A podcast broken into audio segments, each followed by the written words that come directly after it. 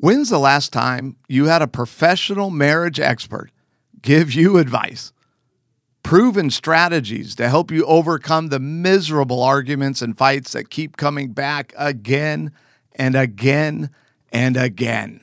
You know what I'm talking about. Is your relationship struggling with difficulty communicating? Maybe it's just a lack of intimacy and feeling disconnected. Or maybe you feel stuck because of those same stupid arguments you just can't seem to get past. Hey, if resentment is becoming a problem, don't waste another moment. Join the VIP inner circle. Head on over to smalleyinstitute.com and get live help throughout the week with yours truly, me. Allow me the chance. I want the chance to help to give you the proven strategies that I know work. I've researched these things personally, and anything I'm going to use to help you has been proven effective by other researchers. So I'm telling you, these things work. Personalized coaching, well, that's not all you're going to get with the VIP Inner Circle membership. You'll gain instant access to a massive vault of marriage education online courses. You're going to get downloadable couples exercises. Man, you can print these things out and use them in the moment to make sure your relationship doesn't become miserable. You'll have access to free monthly webinars and very cool online assessments to help you know exactly the growth areas for you that need to change. SmalleyInstitute.com. Join the family with the VIP Inner Circle membership.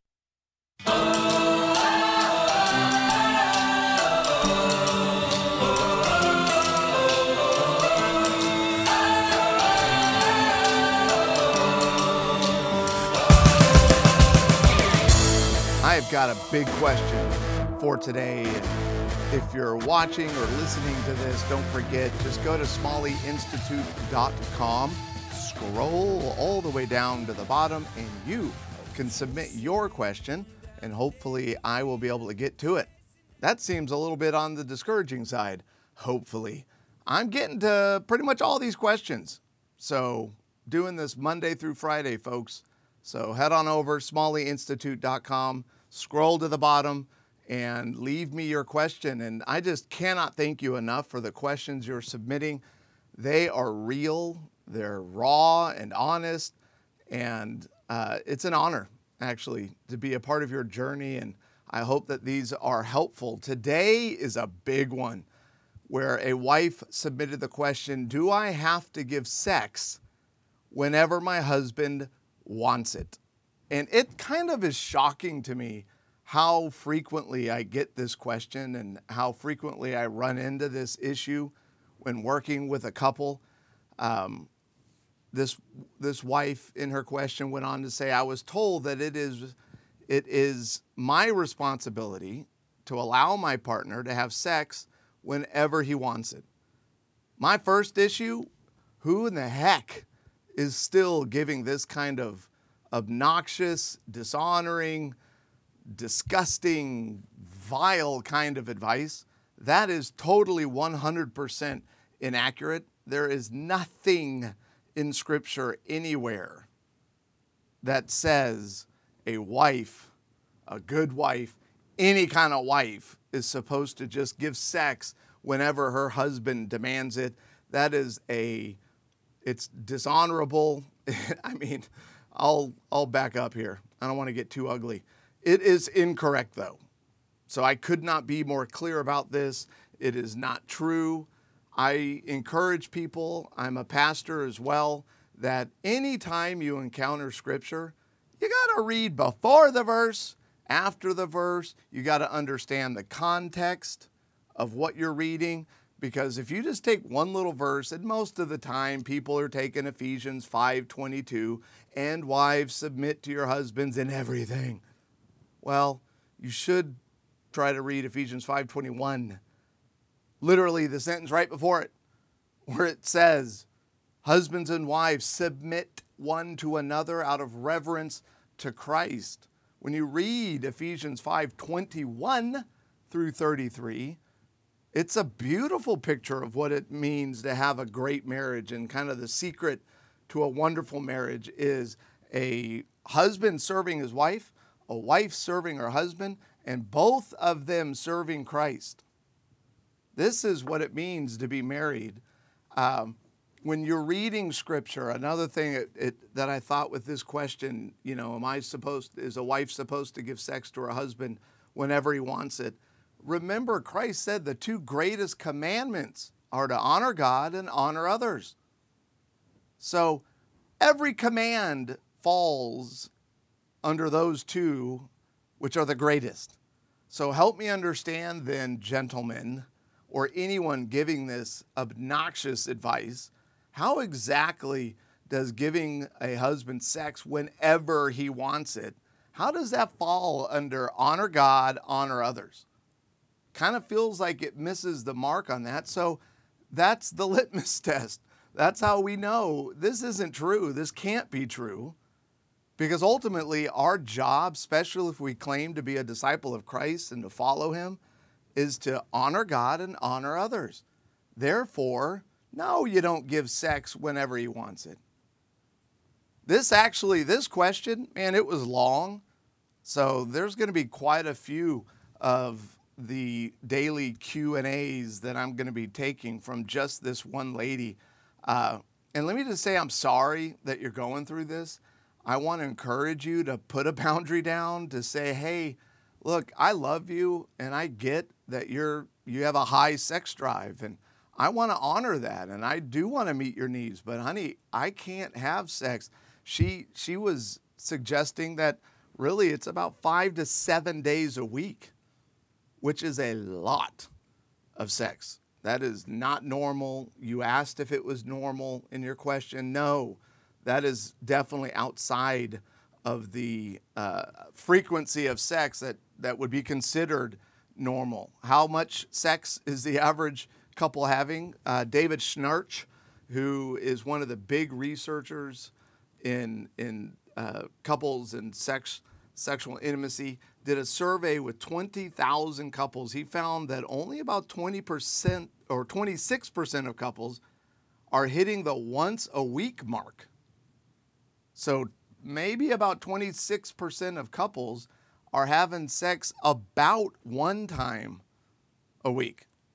So that would be on average four. The normal, or I guess what would be considered normal, is anywhere from one to 11 times a month. So if you're within that range, then you don't need to be overly concerned. What you can do is go, hey, honey, you know, have a conversation. Where are we? And if you're in that 1 to 11, okay, no major red flags there. The problem for most couples is when that range or what is actually desired, because once you kind of, if you're willing to have the conversation about an honest conversation about, hey, you know, what's our frequency like? And if you're at, you know, anywhere from one to 11 times, ladies, if you're comfortable or satisfied at two times a month, and your husband is going, Yeah, I, I, guess if you asked, and you should ask each other, how many times would you enjoy having sex in a month?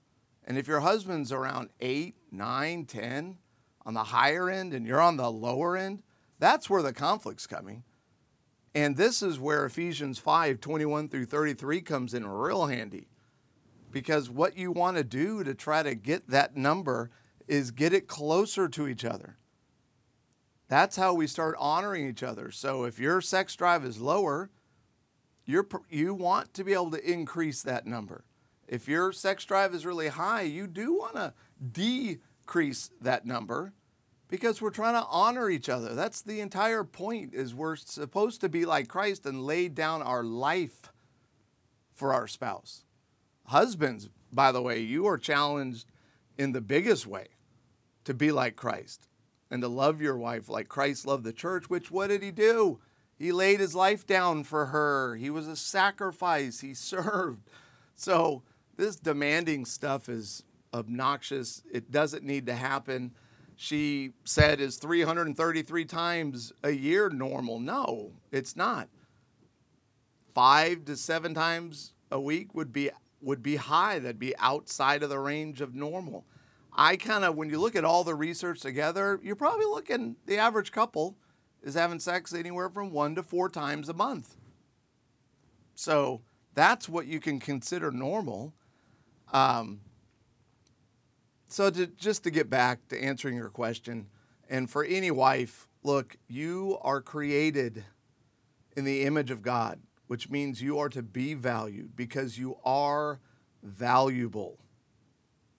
You need to be able to receive this. If you don't believe that you're worth anything, if you don't believe that you're valuable, then yeah, you're going to allow your husband to walk all over you and to take advantage of you and to be manipulative and controlling because you don't feel like you deserve any better. But the truth is, you do deserve better.